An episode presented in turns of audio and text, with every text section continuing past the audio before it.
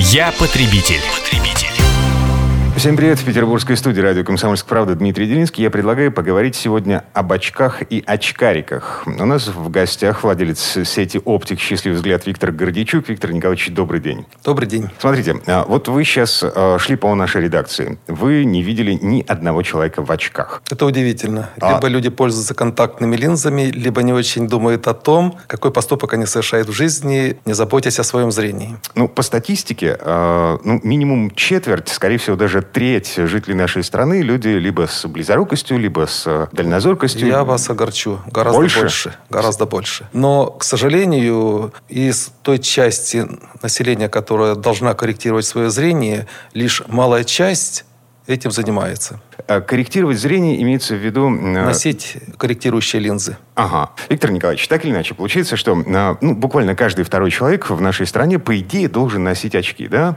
Я думаю, да. Почему, не больше. Почему мы не носим? Это, это тяжелое детство, это, это вот неприязнь к слову очкарик? Это, наверное, культура, это наша ментальность. Если вспомним наше детство, то многие из нас стеснялись носить очки по той или иной причине. Правда, сейчас тренд несколько иной, и для многих очки становятся даже модным аксессуаром. То есть это Но статусная штука. Вот, это, я это, ношу это, дорогие это, очки. Вполне, вполне.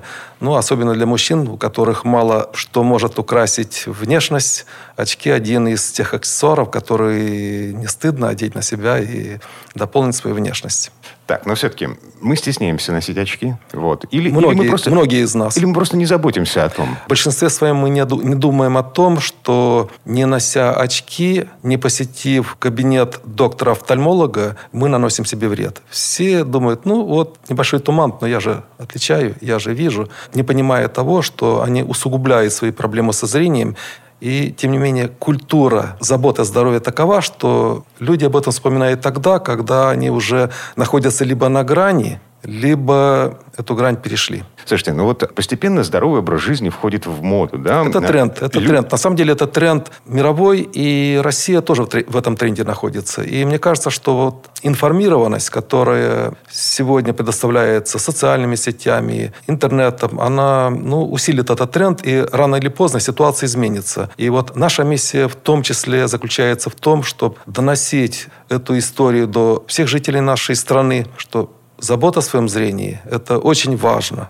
Вы можете сохранить свое зрение в замечательном состоянии до глубокой старости, не сталкиваться с хирургическими проблемами, с заменой хрусталика и так далее. Если все будете делать превентивно, если вовремя посетите офтальмологический кабинет. А, Виктор Николаевич, вовремя это когда? Минимум раз в год. Раз в год? Вот, Минимум раз в год. Вот как мы сдаем флюорографию. Точно так же. Точно так же. Так, почему мы хуже видим, почему это явление становится массовым. Вот мы смотрим в экраны смартфонов, да, мы смотрим в экраны компьютеров. Э, я понимаю, что э, рано или поздно это, это убивает зрение. Да, Я прав, да? Да, поскольку смартфоны, компьютеры, телевизоры излучают так называемый неестественный свет, который очень вреден для нашего глаза и который очень сильно способствует ухудшению нашего зрения. Ну, а если мы посмотрим на самое молодое наше поколение, ну, многие, многие родители, в кавычках, заботясь о своих детях, дают им смартфоны, айпады. И в возрасте менее года эти детишки, уставившись на расстоянии 30 сантиметров в экранчик, понятно, что делает со своим зрением. Ну, теперь я понимаю, почему я выхожу на детскую площадку со своей дочкой и периодически натыкаюсь на детей в очках, вот уже таких корректирующих. В самом, в самом юном возрасте, да. Угу. Слава богу, что им очки родители одели. Могло быть хуже. Понятно. Вот, кстати, насчет детских очков. Смотрите, в моем детстве а, не было никаких солнцезащитных детских очков. И никто даже никак не задумывался по этому поводу. Нужны ли они на самом деле? Чрезвычайно. Так солнечные лучи пагубно влияют на наше зрение. И специальные солнцезащитные очки со специальными линзами, они защищают наши глаза, и их целесообразно носить. Может быть, наш питерский климат, ну, позволяет по большей части, зная, сколько солнечных дней в году у нас, обойтись и без этого. Но мы все ездим на юг. И у нас нет той привычки, которая есть у южных жителей. И мы обязаны носить солнцезащитные очки. Либо покупать медицинские очки, но со специальным фотохромным покрытием, которое в той же мере защищает глаза от солнечных лучей, что и солнцезащитные очки. Слушайте, вот эти специальные линзы, я знаю, ну, как бы, я сам покупал очки там, условно, за 400 рублей, да, и очки за полторы тысячи. Солнцезащитные. Совершенно одинаковые. Я понимаю, что одни сделаны в какой-то подворотне, другие сделаны, ну, так, более-менее в серьезной конторе. Я не понимаю разницы. Ну, как правило, они все сделаны в одной стране. У нас массовым производителем является Китай. Но там есть действительно разные производства. Есть и подворотни, и есть очень серьезные фабрики, которые заботятся о качестве этой продукции, которую они выпускают. И маловероятно, что купив очки за 400 рублей, вы увидите в этих очках ту линзу, которая действительно защищает. Да, она будет темной. Да, она может быть даже быть модной по цвету и по форме. Но никакой гарантии, что вы защищаете свои глаза, нет. Вы можете проверить купленную за 400 рублей, за 600 рублей во многих оптиках. Есть приборы, которые позволяют проверить, пропускает этот вредный диапазон света данные очки или нет. Имеется в виду ультрафиолет. Ультрафиолет, да. А в домашних условиях, вот сам своими руками я могу это проверить как-то? В домашних условиях, я так думаю, что это будет... Э, это сделать очень сложно. Проще, проще пользоваться приборами. Зачем изобретать, если это займет гораздо больше времени у вас, чем использование за, я так думаю, бесплатно. Во многих оптиках это оборудование есть. Так, еще один практический вопрос. Оптики э, во многих случаях предлагают э, в том числе и готовые очки. То есть оправа, в которой уже вставлены линзы, э, и, собственно, эти линзы подбираются вместе с оправой под э, характеристики зрения конкретного человека, клиента, который пришел в эту оптику. Это нормально? Это иногда полезно. Ну, предположим, у вас неприятность, вы потеряли или сломали очки, вы слабовидящий. То есть нужно быстро, вот прямо и сейчас. требуется мгновенно, и можно на краткий период времени воспользоваться такой услугой. Но очки, сделанные не для вас, они явно вам не подходят. У нашего глаза столь большое количество характеристик, что линза, изготовленная для всех, гарантированно вам не будет подходить. И вы какое-то время, наш мозг так устроен, что он будет приспосабливаться постепенно ко всему, нагружая свои возможности, которые мы тратим не на то, на что должны тратить. Мы более-менее будем видеть. Но если эта линза, если фокусное расстояние в этих очках другое, если межзрачковое расстояние другое, то в конечном итоге мы будем портить свое зрение. И как, как это будет проявляться? То есть, э, Головной боли, в головная частности. боль, да. да. Головокружение может появиться. У меня самого была такая же история. Я поехал в Китай на фабрику, в которой производятся оправы, и случайно уронил свои очки. Там не на оборудовании китайском, на фабрике, которая, правда, занимается только изготовлением, но они же вставляют линзы нулевки в эти очки. Все меня проверили, измерили. Казалось бы, все сделали профессионально. Я получил там в течение 30 минут очки. Ну, форма меня не очень интересовала. Мне важно было, чтобы... Рецепт я свой знал, я им рецепт показал. Мне важно было, чтобы я ну, вот, мог видеть вот все то, что... Зачем я сюда, зачем я приехал к ним. Мне показалось, что все замечательно. Я удивился квалификации специалистов на заводе. 30 минут и новые очки. По новые очки, причем, причем да. все сделано хорошо. Но вечером у меня заболела голова. Причину понял, приехал к нам Питер, отдал нашим специалистам, когда они посмотрели на то, как посажены линзы. Там все было сделано так, что если бы я поносил 2-3 недели, у меня были бы проблемы со зрением точно. Там есть... фокусное расстояние было смещено. Одна линза смотрела вверх, другая вниз. То есть никакой центровки, ничего этого не было сделано. А очень важно не просто изготовить линзу, но еще и правильно ее вставить в оправу. Это не менее важно, чем правильно подобранная по характеристикам линза. А это делается все на специальной аппаратуре. Mm-hmm. Хорошие оптики, они обладают такой аппаратурой. То есть э, очки это вот очень индивидуальная вещь. Их делают э, под конкретного человека. Под конкретно. Нет глаз похожих. Рубашку можно купить, которая ну, не по вас сшита, но явно вас не будет портить. Туфли уже сложнее, а вот очки надо брать под себя. Зрение – самый важный для любого человека орган. Мы получаем большую часть информации, абсолютное большинство информации через этот важный орган. И навредить ему, я думаю, люди крайне не заинтересованы. Насчет оборудования. Сплошь и рядом в оптиках, в спальных районах сидит врач. А, Или оптометрист. Да, оптометрист. Не всегда врачи. Лет 10 назад, да, у нас практически во всех кабинетах сидели врачи, но заработали поликлиники и городские, надо дать должное. Все-таки государственная медицина у нас уровнем поднялась, и врачи большей своей частью ушли в поликлиники. И какой-то степени остались в небольших оптиках микрорайонных. Там нет того потока, при котором доктор считает, что он полностью себя загрузил и получает адекватную зарплату. Потому чаще всего это оптометристы. Окей. Okay. Оптометрист сидит за неким прибором, с помощью которого он, собственно, изучает э, глаз, э, пытается найти проблему. Насколько можно доверять вот таким мелким оптикам? Все зависит от того специалиста, который в этой оптике. Вполне может быть, что даже мелкая оптика, которая принадлежит, предположим, врачу или оптометристу, вполне квалифицирована квалифицированно выполняет свою работу. То есть в этом плане э, нужно разобраться, кто вам оказывает эти услуги. Но это, это ч... нужно читать отзывы в интернете, видимо, да? В том числе и доверять в какой-то степени своим ощущениям. Ну, наверное, я бы предпочел другой вариант. Предпочел бы сеть. Сети, они заботятся о том, чтобы у них на каждом рабочем месте был тот уровень специалистов, который не роняет их имидж. И сети заинтересованы в том, чтобы поток клиентский у них рос. И они больше гарантируют качество, чем мелкие одиночные сети.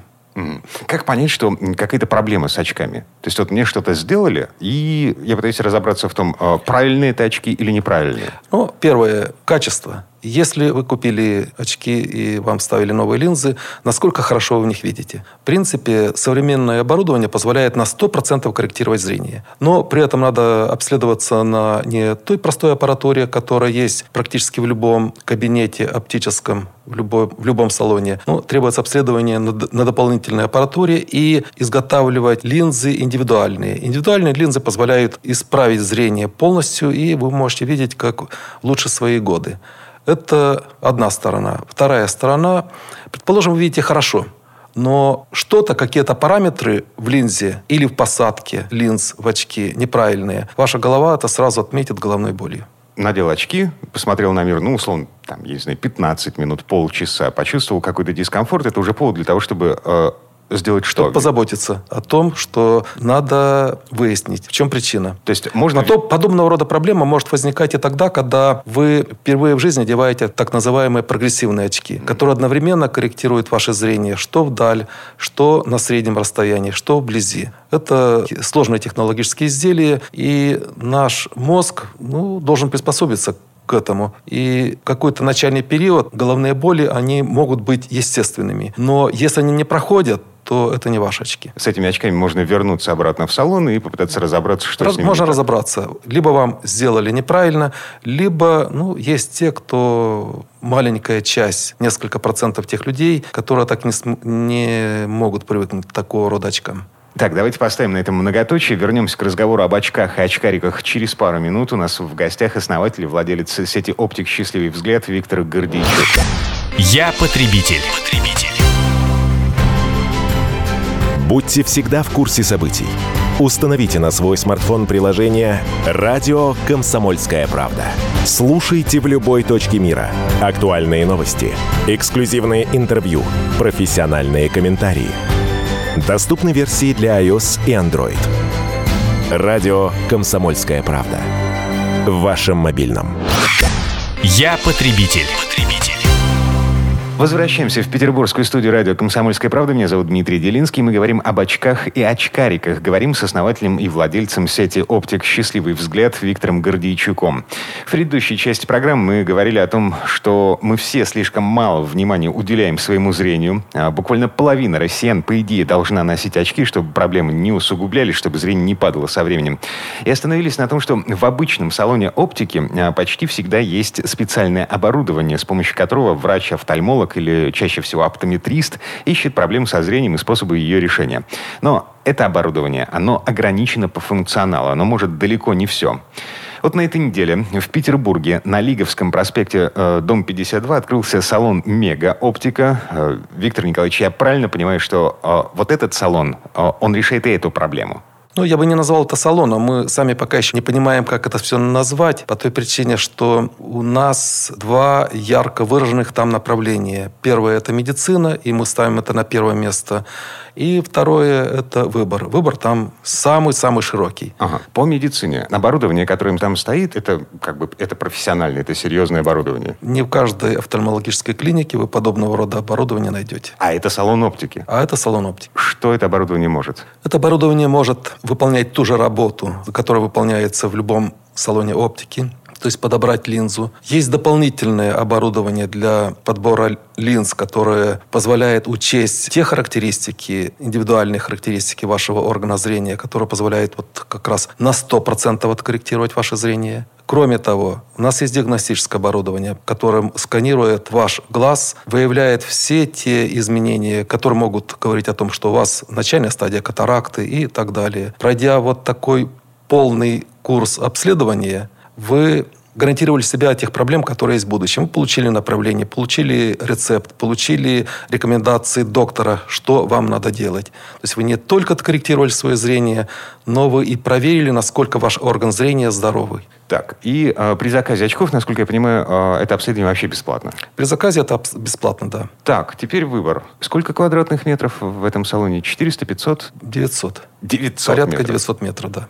Это это очень много. Это, это хороший размер. Я ставил себя на место потребителя. Вот в этом салоне я могу себе купить то, что я хочу. В этом салоне я гарантированно, я не буду искать, спрашивать друзей, куда мне пойти, какой доктор уважаемый правильно выполнить эту работу. Здесь мы обеспечили тот уровень специалистов высоких, самого высокого уровня квалификации, который гарантированно, уверенно делает свою работу. Слушайте, все-таки возвращаясь к выбору и ассортименту, э, вот смотрите, в обычной оптике, в обычном салоне, да, а, подходишь к витрине, выбираешь, ну, оправу, которая тебе понравилась визуально ну, так, более-менее. И приходится звать консультанта, чтобы консультант открыл тебе витрину, ну вот, ты берешь вот эти самые очочки, надеваешь себе на нос, подходишь к зеркалу, говоришь, не, что-то не то. Снова к витрине, снова консультант, снова ключ. Да, у нас... Это, это неудобно. Это крайне неудобно, но это, не, во-первых, не во всех оптиках. У нас даже в наших небольших оптиках открытая выкладка. То есть в этом плане вы не теряете время и можете взять любую оправу, померить. Но в небольших оптиках выбор все-таки ограничен.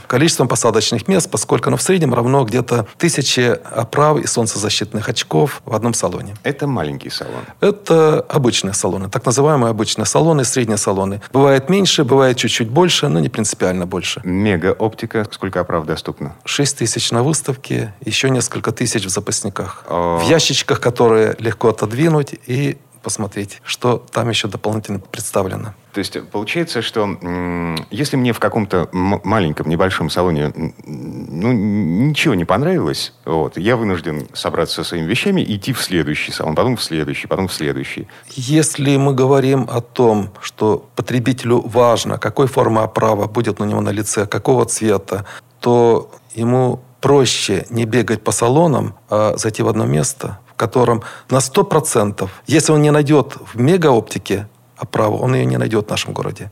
Ну, я могу сказать больше не только в нашем городе. У нас еще есть одна услуга. Так. Я понимаю четко, что я сам не могу выбрать себе оправы. Особенно, когда я сталкиваюсь с таким колоссальным выбором. У нас всех разная форма лица. У нас у всех разные предпочтения по тому, что мы носим. Цветовые, форма и прочее. У нас работает стилист. Вот проще всего подобрать себе очки, воспользовавшись услугами стилиста. То есть специально обученный человек, специально который, обученный человек, который стороны... посмотрел, срисовал угу. и подводит вас к тем очкам, которые, ну, очевидно, вам подойдут. И ваша задача будет уже из меньшего, из ограниченного круга очков сделать свой окончательный выбор. Давайте все-таки вернемся к детям в очках. Ну, мы уже с вами говорили, планшеты, компьютеры, вот это все, оно входит в жизнь ребенка, начиная с самого раннего возраста. А в какой момент, точнее, как понять, что у ребенка проблемы со зрением? Ну, наверное, все-таки на эту тему проще поговорить с детским врачом, коим я не являюсь. Угу. Тем не менее, родители, мамы, как правило, четко понимают, что у ребенка есть какие-то проблемы со зрением. Но, к сожалению, детская офтальмология у нас ну, я бы сказал, не очень сильно развита. И те колоссальные очереди, которые существуют в городских поликлиниках, на два месяца, они чаще всего мешают нашим мамам проверить зрение ребенка. У нас есть, мы открыли специализированный детский кабинет мегаоптики. В этом детском кабинете работает врач очень высокой квалификации. И вот эти все проблемы решаются проще. Записаться к нему можно как через сайт, так по телефону. И дальше по поводу выбора. Если вы ходили по оптикам, то вряд ли вы видели в какой-либо оптике хороший выбор детских оправ. Как правило, он очень-очень узкий. У нас в мегаоптике выкладка детских оправ 900. 900 оправ нет ни в одном другом офтальмологическом центре нашего города и страны тоже. То ну, есть это, это специализированный детский салон.